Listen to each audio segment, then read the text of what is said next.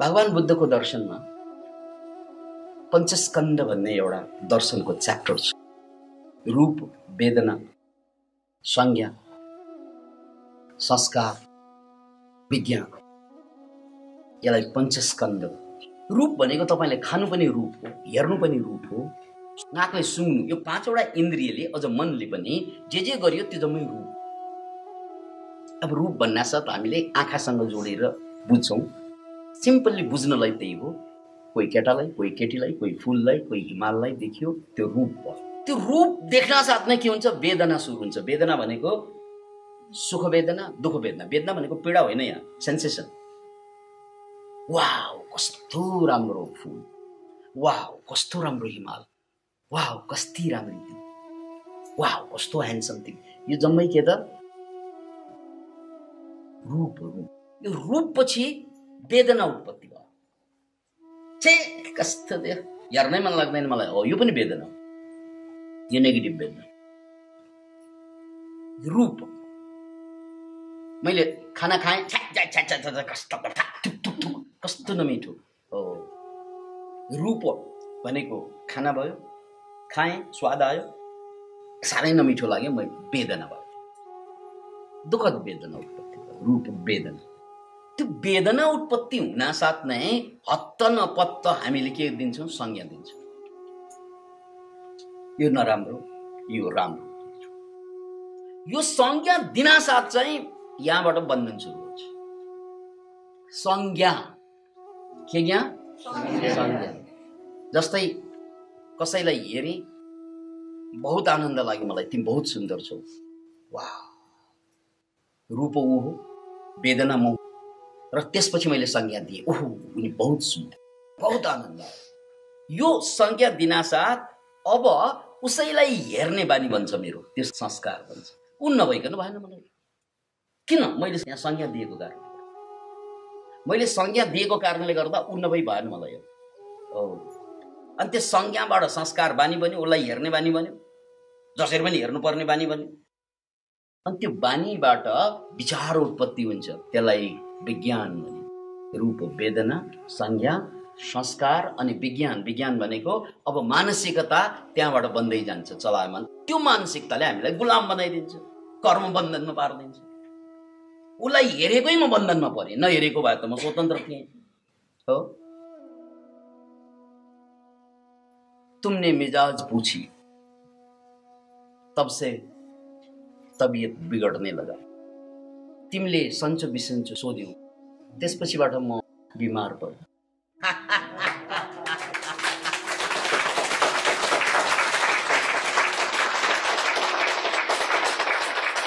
सबैले ठोकेको ताली ताली ठोक्नु भएको के बुझेर ठोक्नु भएको? तिमीले सन्चो बिसन्चो सोध्यौ। त्यही दिनदेखि म बिरामी पर्न थालेँ. संज्ञा। That's the secret of life. जहाँ हामी संज्ञा दिन्छौँ त्यहाँबाट फस्छौँ त्यो आमाले हामीलाई चाहिँ त्यो दुध पिइरहँदा बच्चालाई त दुध भनेको के भयो? रूप भयो। पियो बहुत मजा लाग्यो। त्यो भने के भयो? वेदना। अनि त्यो बच्चाको मनमा नै त्यसको उसको साइकोलोजीमा के हुन्छ? संज्ञा दिइरहेको हुन्छ। भाषै नभए पनि संज्ञा दिन्छ। ओहो बहुत मिठो बहुत मिठो बहुत आनन्ददायी त्यस कारण उसलाई दुध नभई हुँदैन। हो उसको बानी पर्छ दुध खाने। दुध त निट पनि हो। निट नभएको कुरा पनि त्यस्तो हुन्छ। अनि त्यसपछि उसको निड नहुँदा पनि खोज्छ उसले। जस्तै उसले दाल भात तरकारी खाइसकेपछि पनि बुबु भनेर खोज्न आउने बच्चाहरू हुन्छन्। हुन्छन् कि? हुन्छन्। आमालाई बहुत गाह्रो हुन्छ। अनि आमाले त्यो दुध छोडाउनुको लागि स्तनमा के लगाउँछ? चिराइटो लगाउँछ। पिक यही होइन र व्यावहारिक कुरा। चिराइटो चट्ट लगाइदिन्छ। त्यसपछि बच्चा मामे बेलु! भनेर आउँछ लखा।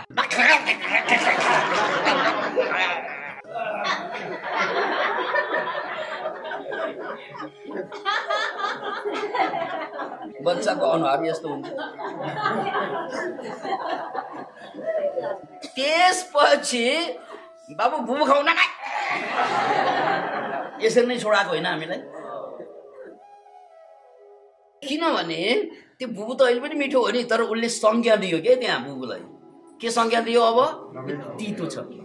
अब त्यो संस्कार बन्यो त्यसपछि त्यो संस्कारले विज्ञान बनायो। विज्ञान भनेको मनोविज्ञान। त्यो मनोविज्ञानले दुध माने तितो तितो माने दुध अनि त्यसपछि तपाईँ मरि नै खानु सक्छ यो हो कर्मबन्धन भनेको। तपाईँ कर्मबन्धनमा फस्नुभयो। बच्चालाई कर्मबन्धनमा फसाइदिन्छ। त्यसरी। मनले काम गर्छ। मन त्यसरी निर्माण त्यसकारण जसरी मैले यो पानी भन्नु चिया भन्नु रक्सी भन्नु जाँड भन्नु जे भन्नु। रक्सी सही। रक्सी खाएँ खानु हुँदैन भन्छ नि मान्छे। रक्सी खानु समस्या होइन। समस्या के हो? तपाईँले संस्कार बनाउनुहुन्छ। अनि सिद्धिन्छ त। खाएर कहाँ सिद्धिन्छ? संस्कार बनेको सिद्धिन्छ। नखाएर सिद्धिन्छ न नखाएर समस्या रक्सी खानु र नखानु नै होइन। समस्या त त्यो संस्कार बन्ने कि नबन्ने? रक्सी खाइदिने अरे यार महादेवले कालकोट विष खाइदिएन। जहिले पनि मेरो कालकोट विष खोइ भनेर खोज्दै हिँडे पो समस्या। खाइदियो समस्या समाधान भयो सक्यो। ए यो रक्सी रहेछ ल ठिकै छ म बोधपूर्वक खाएँ रक्सी खाएँ तर मैले नाम दिइनँ। वेदना त उत्पत्ति भयो। यहाँ आयो। अनि यहाँ आगो पोले जस्तो भयो। अनि त्यसपछि चाहिँ झमझम लाग्यो वाउ। त्यो वाउ नभन्नु त्यहाँ।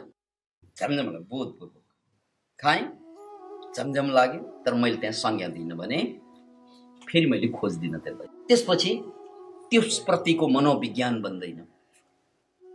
तपाईँ खाएर पनि नखा बराबर। त्यसकारण भगवान् कृष्णको सोह्र हजार एक सय आठ पटरानीको साथ उनको रासलीला हुन्छ सहवास हुन्छ तैपनि उनी पूर्ण ब्रह्मचर्य भनेको। कारण त्यो हो क्या गरेर पनि गरिँदैन। तपाईँ त नगरेर पनि कल्पनामा गरिरहेको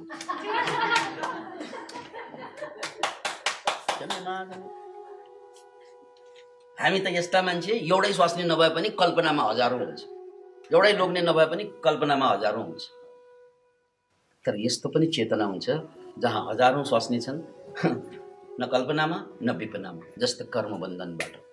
कतै पनि टच भएको छ that is the supreme life गरेर पनि नगर्नु। के भने यो त कविता हो। म खाएर पनि खान्न म तिमीलाई हेरेर पनि हेर्दिनँ प्रिय। म तिमीलाई माया गरेर पनि गर्दिनँ प्रिय। म तिम्रो बाहुपासमा रहेर पनि स्वतन्त्र छु प्रिय। ऊ के भने म बाँचेर पनि मरे बराबर छु। म मरेर पनि बाँचे बराबर छु। ओहो क्यान यु इमेजिन इट यसको लागि धेरै ठुलो एक्सर्साइज गर्नु पर्दैन।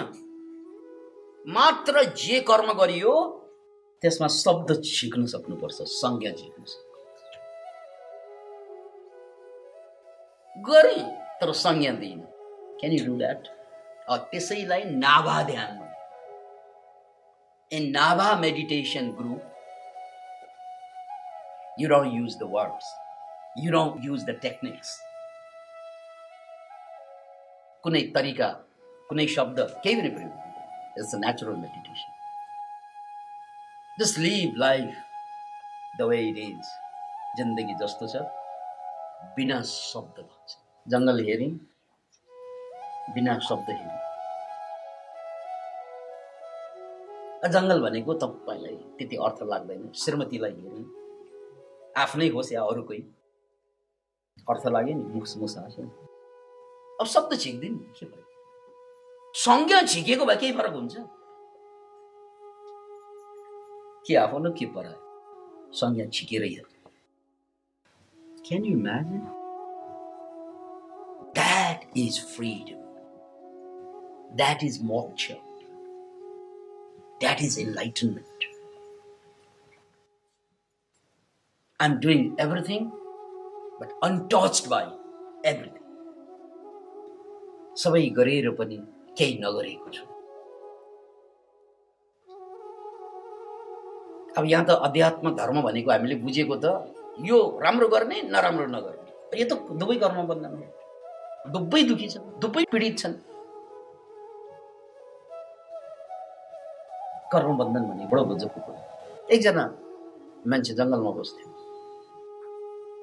तपस्वी एक अनि गाउँमा हल्ला ओहो फल्ना साधु त महान साधु। बाघ आउने जङ्गलमा बाघैको अगाडि पनि नडराउने।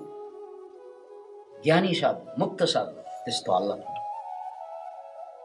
अनि एकजना अर्को जिज्ञासु खोजी भक्त यो कुरा सुनेर साँच्चै त्यो गुरु मुक्त भएको हो त अरूलाई डरै छैन बाघदेखि यो पो गुरु त्यहाँ त मान्छे भिड लाग्न थाल्यो डरैबाट मुक्त भएको चाहिँ सक्यो सबै कुरा यो साँच्चै डरबाट मुक्त भएको भए चाहिँ म यसलाई गुरु बनाउँछु होइन भने म बनाउँदिनँ भनेर एकजना शिष्य पुगेछन् अनि साँच्चै उनी बाघदेखि नडराउनु त त्यहाँ सबैले भने त्यसकारण थाहा पनि भयो त्यसपछि उनले भन्दै थिए "अब मलाई डर सर केही छैन म जङ्गलमा बसेको छु न बाघ न चितुवा न डर थिए। अनि त्यो चाहिँ टुबी शिष्यले सुन्दै चाहिँ माथि चाहिँ गुफामाथि चट्ट बस्ने त्यहाँ टल ढुङ्गा थिए अनि उनी बौद्ध भिक्षु फेरि त्यसपछि उनले पिसाब लागि कुरा गर्दा गर्दै म लघु शङ्का गरेर आउँछु। पिसाब गरेर आउँछु शिस्त भाषामा लघु शङ्का गरेर आउँछु भनेर उठेर जानु त्यत्तिकैमा अब गुफामा चढ्नको लागि त्यहाँ तल ढुङ्गा छ ढुङ्गामा स्टेपिङ स्टोन छ त्यहाँ चढ्नु पर्थ्यो त्यहाँ टेक्नु पर्थ्यो। अनि शिष्यले चाहिँ गोजीबाट चक निकालेर त्यो ढुङ्गामा भगवान् बुद्ध भनेर लेख्नु त्यो भिक्षु कोहीसँग नडराउने भिक्षु चाहिँ फर्कियो। त्यसैबाट टेक्नु पऱ्यो नि उनले। टेकेर माथि चढ्नु पर्ने गुफामा। यसरी टेक्न खोज्दाखेरि बुद्ध शब्द देखे स्वाट खुट्टा बाहिर निकाले क्या बाघदेखि नडराउने यो अक्षरदेखि डराउने? Imagine it? किनकि त्यहाँ बुद्ध लेखेको छ? त्यसकारण गुरु हो। किनकि उसलाई बन्धन छ क्या अझै?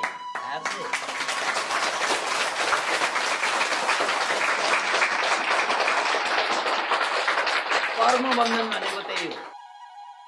बाघको बन्धन त टुट्यो तर बुद्धको बन्धन जुड्यो क्यान इमेजिन इट बाघको बन्धन त टुट्यो। बाघदेखि नडराउने फेरि त्यहाँ त केही पनि छैन अक्षर मात्रै छ। त्यहाँ त बहुत बहादुर नै हो बाघैदेखि नडराउने। अक्षरदेखि डराउने। कति कायर होला ऊ किन त भन्नाले ऊ डराएको कारण के हो? अब तपाईँले पत्ता लगाउनुहोस् त किन डरा संज्ञा दियो नि उसले। यो बुद्ध बुद्ध त उसको आराध्य दिए। संज्ञा नदिएको भए त के फरक के फरक पर्थ्यो? किनकि त्यहाँ आएर एउटा मुसलमान आएको भए उसलाई के मतलब? मजाले टेक्थ्यो। संज्ञा हिन्दूहरूले साक्षात देवी देवता भाकल चढाउने भनेर क्यु लाइन लाइन बसेर दिनको हजारौँ हजार मान्छे क्यु लाग्ने सोमनाथको मूर्तिमा मुसलमानहरूले टुक्रा टुक्रा भयो हामीलाई त्यो मूर्तिमा हामीले केही गरेर त्यहाँ टेक्नै सक्दैन डर। यानि हिन्दूहरू। तर मुसलमानहरूले ठुस पुस गरेर उनीहरूलाई? राज्य जित्ती। मुसलमानले सक्ने हिन्दूले किन नसक्यो? किनकि हिन्दूसँग संज्ञा छ। मुसलमानसँग त्यो संज्ञै छ। उसको लागि त ढुङ्गा हो। त्यसकारण तपाईँ हाम्रो सबैको जीवनको कमजोरी के हो? Giving around your life so मेरो मनमा विचार आउँछ नि म त पापी रहेछु। यो संज्ञा होइन? यो संज्ञा होइन? अथवा आ म त बहुत पुण्यात्मा रहेछु। यो पनि संज्ञा होइन? दुवैमा फस्यो पापी भन्यो भने मानसिक रोग सुरु हुन्छ। ए म बहुत पुण्यात्मा घमण्डी हो यु आर लस्ट तपाईँले आफूलाई ए म त बहुत महान छु भन्नुहोस्। त्यो अहङ्कार भयो। म त खत्तम छु भन्नुहोस् मानसिक भन्नु दुवै मिल्छ। कलाकारले भने जस्तै। म त पापी छु यार। तर बोधपूर्वक भन्यो भने सँगै भन्न त भने तर कर्म बन्धन भने किनकि मैले होसपूर्वक त्यसकारण यार प्यार पनि होसमा गएर बन्धन बन्दैन वार पनि होसमा गएर बन्धन बन्दैन समस्या यो बन्धन बन्नुको कारण म बेहोस चौबिस। अब अन्तिम कुरा तपाईँहरूको यही होला। सर त्यसमा होसमा कसरी आउने? हो त्यसैको लागि यो गावा ध्यानले होसमा ल्याउँदैन। को लागि गावा अनि नाभाको त्यो लेभलसम्म पुगेपछि त्यो होसमै प्र्याक्टिस हुन्छ किनकि त्यसको उद्देश्य के हो आफूलाई चिन्नु आफूलाई जान्नु अहिले गावा ध्यानको उद्देश्य के हुन्छ आफूलाई शक्तिशाली बनाउनु आफ्ना काम बनाउनु आफ्ना रोग हटाउनु आफ्ना समस्या हटाउनु यो तल्लो लेभल यसले दुःख मेट्दैन समस्या समाधान गर्छ तर दुःख मेट्दैन जीवनमा आएका हरेक समस्यालाई ढालिदिन्छ चाहे शारीरिक मानसिक के होस् तर it doesn't make you free त्यो फ्री हुनलाई कर्मबन्धनबाट मुक्त हुनु पर्यो त्यो विपाक अनुगुणानाम एव अभिव्यक्ति वासनानाम यहाँ पतञ्जलीको यो सूत्र हामी तिन किसिमबाट मान्छे हुन्छ नि। पाप कर्म गर्ने पुण्य कर्म गर्ने मिक्स कर्म गर्ने। जस्तो जस्तो कर्म हामीले गरेका छौँ। त्यही त्यही अनुसार फल चाहिँ हामीले पाइरहेका छौँ। त्यो हरेक फलले हामीलाई बन्धन पुण्य कर्मको फल पाप कर्मको फल मिश्रित कर्मको फल फलले बन्धनमा ल्याइरहेको हुन्छ। जुन जुन यही भनेको सूत्र। हेर्नुहोस् त त्यहाँ। तत् तत् विपाक विपाक भनेको परिणाम। अनु गुणानाम एव अभिव्यक्ति वासनानाम। तपाईँले जे गर्नुभयो भने राम्रै गरे भने राम्रोको बन्धनमा खराब गरे खराबको बन्धनमा। हामी बन्धनमै मात्रै अब यो सम्पूर्ण कर्म बन्धनबाट मुक्त भएर बाँच्नको लागि अल यु नेड इज के? बोध होस कुनै पनि कुरालाई अब व्यवहारको रूपमा त कप ल्याउ त भन्न मिल्यो। पानी खाँदा खाना कस्तो छ? होसपूर्वक बहुत मिठो छ यार भन्न त मिल्यो। राइट तर मैले बोधपूर्वक भनेको भए के हुन्छ? त्यो मिठो खाना भोलि खोजिदिनु। जे आउँछ किनकि एक्सपेरिमेन्ट गर्न सकिन्छ। तपाईँले एउटा तितो खाना अगाडि राख्नुहोस् एउटा मिठो खाना राख्नुहोस्। शब्द नदिएको भए त्यो तितो र मिठो बराबर भयो। शब्द नदिएर खाएँ वेदना पनि उत्पत्ति हुन्छ त्यो त स्वाभाविक हो। तितो भयो तर मैले त्यसलाई शब्दै नदिकन बोधपूर्वक होसपूर्वक। यो सबै हुन्छ। तर त्यसलाई मैले शब्द दिएँ। मिठो खाएँ बहुत आनन्द आयो। त्यसलाई पनि मैले शब्द दिएँ। त्यसपछि के हुन्छ? मलाई तितो खानुमा पनि प्रब्लम हुँदैन। मिठो मैले फेरि खोज्दिनँ किन? किनकि मैले त्यहाँ शब्द अरे यार हामीले छोराछोरीको नाम त राख्छौँ नै। साथसाथै संज्ञा यति दिन्छौँ। ए मेरो छोरा त साह्रै खराब। त्यो कर्म बन्धनमा फस्छौँ हामी। ए मेरो छोरा त बहुत असल। यो अर्को कर्म बन्धन भन्न पाइन्छ। तर तपाईँले होसपूर्वक भन्नु पऱ्यो क्या। भन्न नपाइने होइन। युआर ग्रेट भन्न नत्र त फेरि हामी अर्को बन्धनमा पर्छौँ। गर्न सबै पाइन्छ। भन्न सबै पाइन्छ। तर त्यसमा टाँसिन पाइँदैन क्या।